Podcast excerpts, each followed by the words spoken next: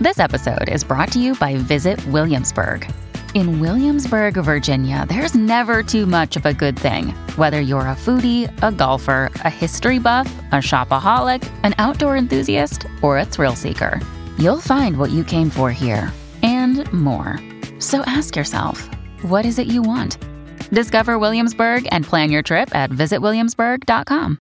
Dear Sagittarius, you might not be in the best mood today and quickly get frustrated.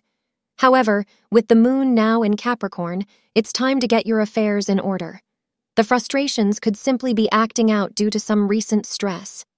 Things will be fine if you maintain a calm and collected demeanor. Be especially cautious between 5 p.m. and 7 p.m., as it is not a lucky time for you. Astrologers advise that you wear green to improve your mood. You need more space in your relationship and will need to discuss this with your partner.